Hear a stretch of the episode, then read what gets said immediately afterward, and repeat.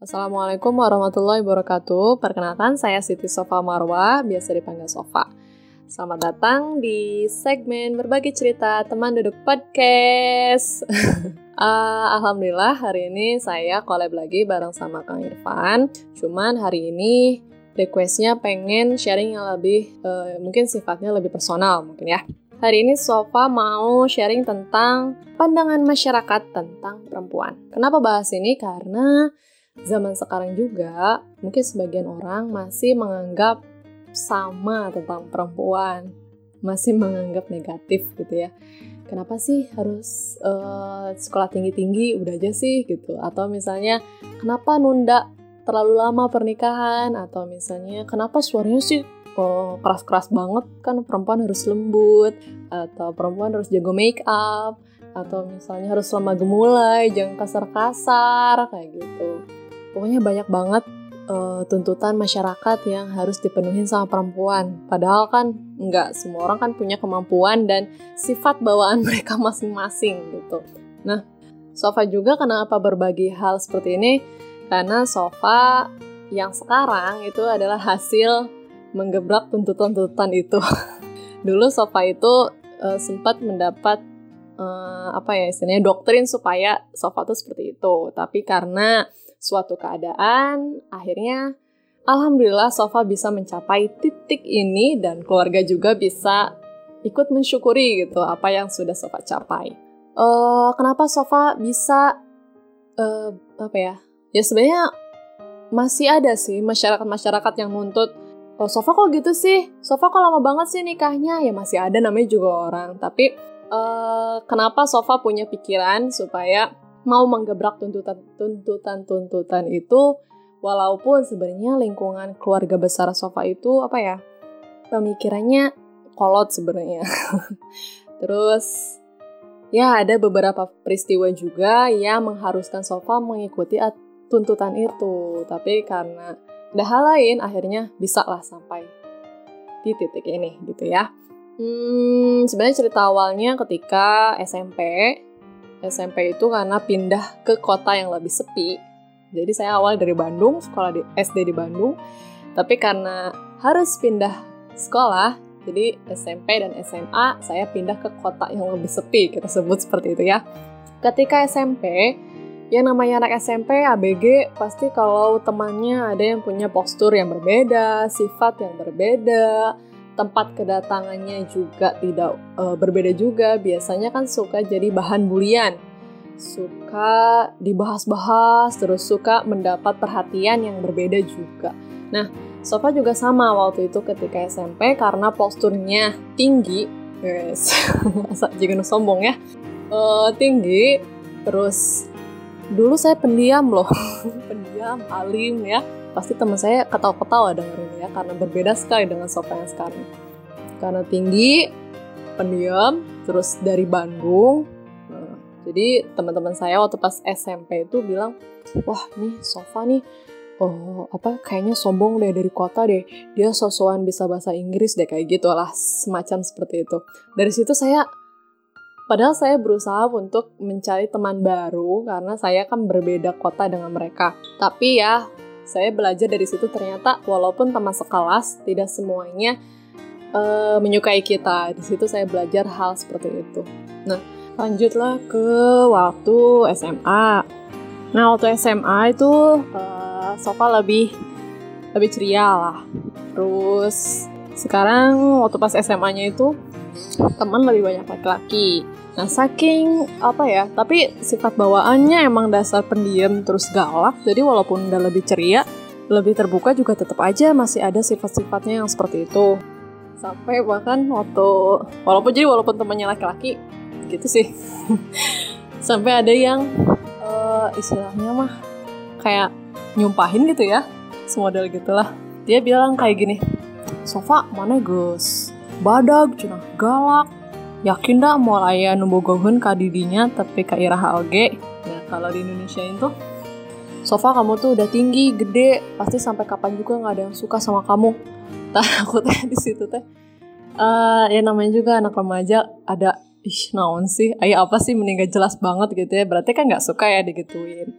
Tapi di situ mikir oh berarti nggak di mana-mana yang namanya laki-laki itu nganggap kalau perempuan ketika mengungguli di mengungguli si laki-laki mereka tuh nggak suka. Kenapa sih temen aku ini bilang kayak gini? Karena ya karena galaknya aku ini bisa mengalahkan dia lah istilahnya seperti itu. Nah, jadi uh, namanya laki-laki waktu itu saya mikir ya, namanya laki-laki mereka tuh nggak mau yang namanya diungguli sama perempuan. Terus mereka juga menganggap kalau perempuan tuh ya harusnya di bawah mereka gitu. Harusnya mereka itu punya uh, sifat yang lemah gitu ya yang eh sebel banget pokoknya waktu itu. Oh berarti harus jadi perempuan tuh harus yang lemah gitu ya. Kalau misalnya apa-apa tuh harus minta tolong terus. Tapi saya bukannya merubah diri saya supaya lebih lembut, supaya lebih lemah gemulai, tapi justru saya mikir berarti kalau gitu saya juga harus nunjukin dong, berarti saya memang punya kemampuan yang lebih dibanding laki-laki. Dari situlah saya semakin menjadi-jadi ya. Uh, perempuan gak harus lemah lembut lah. Ya mungkin lemah lembut diperlukan, tapi gak harus selalu begitu. Kemudian perempuan juga gak harus lemah terus biar dibantu. Orang perempuan juga bisa kok selagi memang si apa ya hal yang kita lakukan itu masih batas kodrat perempuan. Saya mikir kayak gitu dari situ saya punya uh, gimana caranya saya bisa mengungguli laki-laki. Jadi kan mikir juga bukannya minta atau gimana ya berarti kan mereka nggak menganggap uh, apa ya oh berarti aku nggak cantik gitu menurut mereka kan. Cantik enggak waktu itu. Cantik enggak terus uh, ekonomi juga biasa-biasa aja. Ya berarti kan apa juga yang mau disombongin gitu. Jadi nambah mikir terus ya memutuskan buat ya udah kalau nggak punya modal apa-apa ya udah mending belajar yang rajin. Waktu itu mikirnya kayak gitu.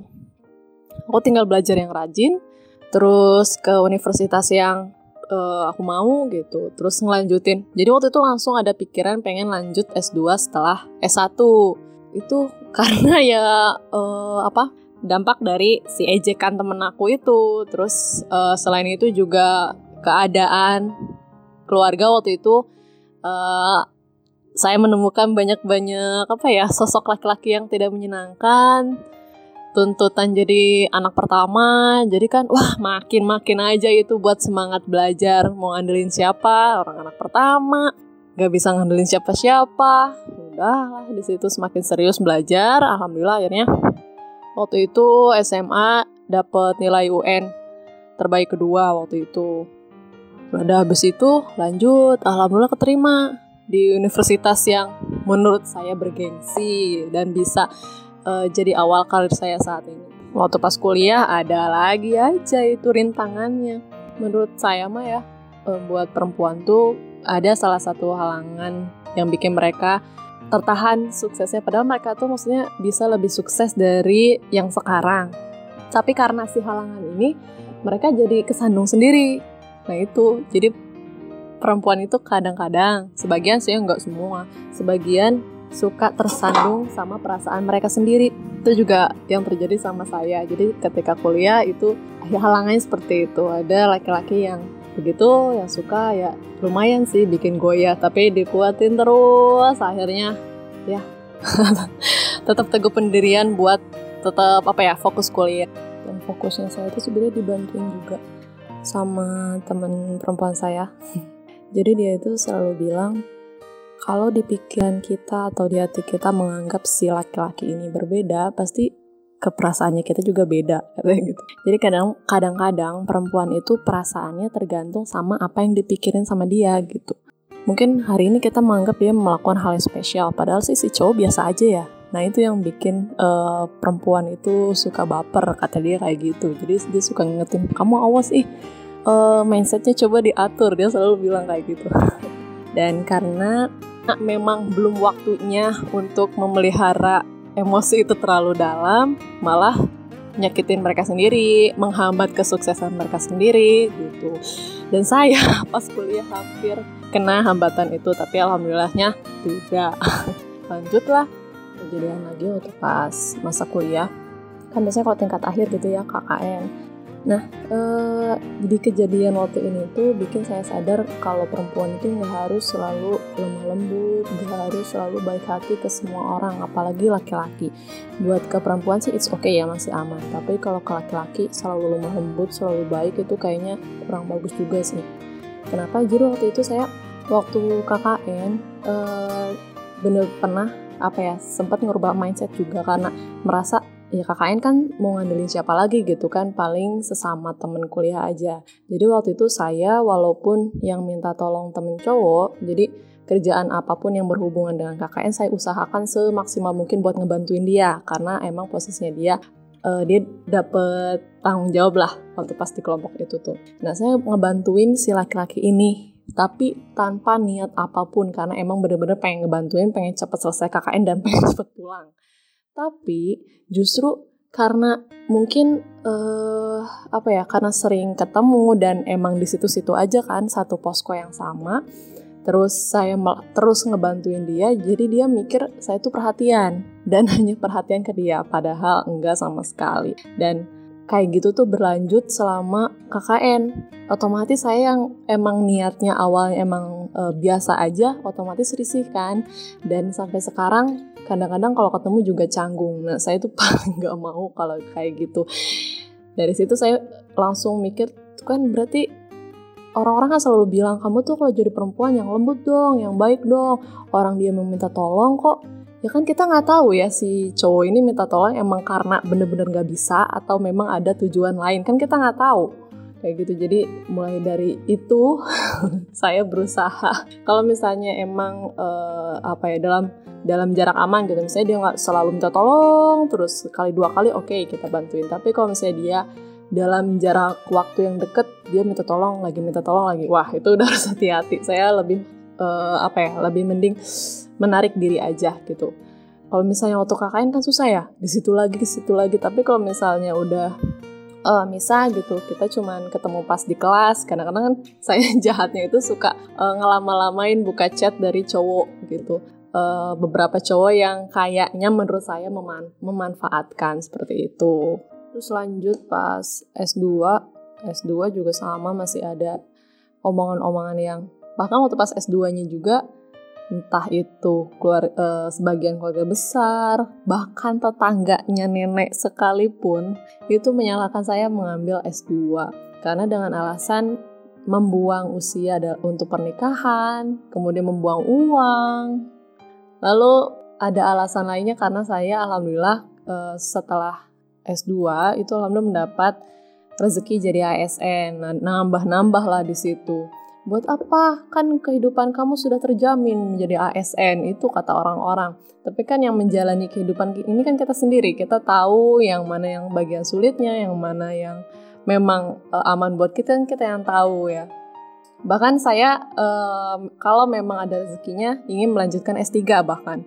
Saya cerita lah ke teman kerja saya yang di sini dan ternyata responnya tidak semuanya bagus ada yang memang mendukung oh iya bagus bagus nggak apa-apa zaman sekarang S3 juga bagus gitu. Terus bahkan ada yang bilang kayak gini yang tadi saya bilang bu ngapain sekolah S3 kan udah ini udah dapat apa ya pekerja sebagai ASN sekarang juga udah S2 kan udah sel mau selesai katanya kayak gitu.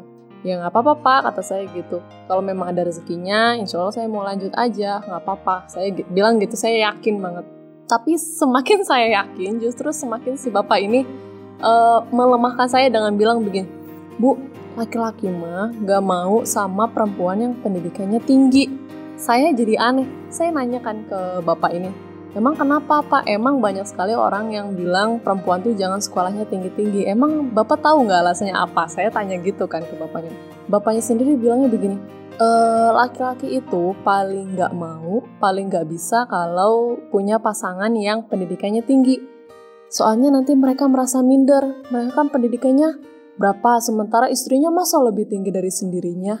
Nah, berarti kan kalau memang uh, teteh-teteh punya visi yang sama, justru itu masalahnya ada di pandangannya masyarakat, di laki-laki tersebut. Justru masalahnya di situ. Karena berarti kalau mereka memiliki perasaan seperti itu, tentu gimana ya, kalaupun kita terus mengikuti omongan mereka gak bisa nyambung juga kan? Maka lebih baik ya tetap melakukan apa pun yang kita bisa selagi itu nggak melanggar norma menurut saya kayak gitu.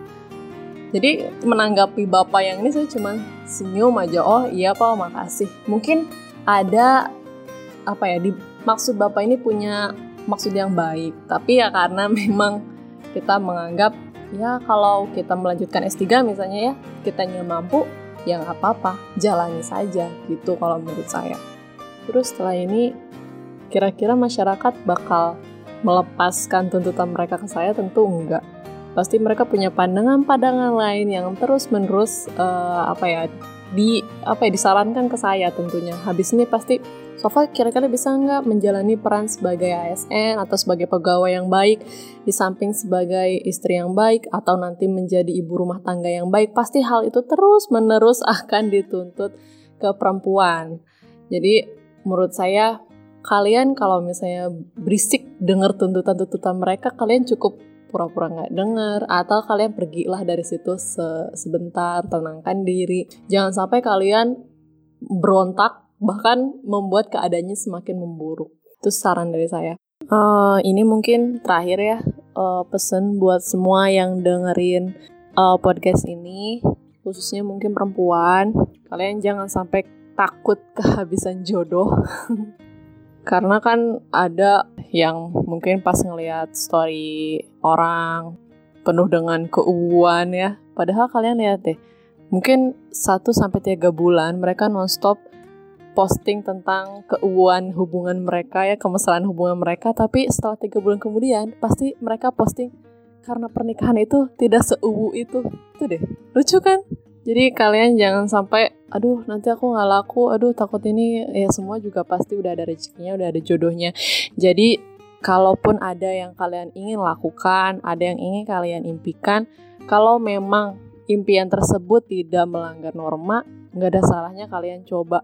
Kalau kalian mau usaha pasti ada jalan, dimudahin sama Allah. Apalagi kalau misalnya ternyata orang tua benar-benar mendukung apa pilihan kalian, impian kalian, jangan sampai disia-siain kalau orang tua udah peduli, udah mendukung itu insya Allah mereka udah siap dengan semua kemungkinan, udah siap untuk membantu kita sampai kita bisa mencapai tujuan itu. Tuh ya, mumpung masih muda, masih lajang, jadi harus semangat cari ilmu sebanyak-banyaknya, cari pengalaman sebanyak-banyaknya, karena ketika kita sudah menikah biasanya itu adalah waktunya untuk mengamalkan. Tapi memang uh, walaupun sudah menikah, memang tidak menutup kemungkinan kita masih bisa cari ilmu. Tapi biasanya ketika sudah menikah, ruang gerak itu terbatas, apalagi perempuan. Jadi eh, manfaatkan sebaik mungkin masa muda dan lajang kalian. Eh, jangan pikirin hal-hal yang memang belum waktunya kalian pikirkan. Tentu podcast kali ini ada yang sesuai dengan alam teteh, ada yang enggak tentu karena keadaan kita kan berbeda. Jadi kalau memang uh, podcast kali ini bermanfaat, silahkan ambil manfaatnya. Tapi kalau ternyata menyinggung, tidak cocok, atau justru ya tidak sesuai, tolong maafkan. Uh, Sofa juga mengucapkan terima kasih karena sudah memberikan nasihat buat Sofa. Jadi nasihatnya Sofa tempel di sini ya, buat temen perempuannya Sofa yang biasanya lebih realistis. Thank you so much. Terus buat teman laki-lakinya Sofa juga yang suka sabar banget hampir tiap hari Sofa berisikin. Makasih juga buat Kang Irfan karena udah ngajakin Sofa Collab. Dan yang terakhir tentu makasih banyak buat pendengar podcast kali ini. Semoga semuanya sehat selalu. Terima kasih. Wassalamualaikum warahmatullahi wabarakatuh.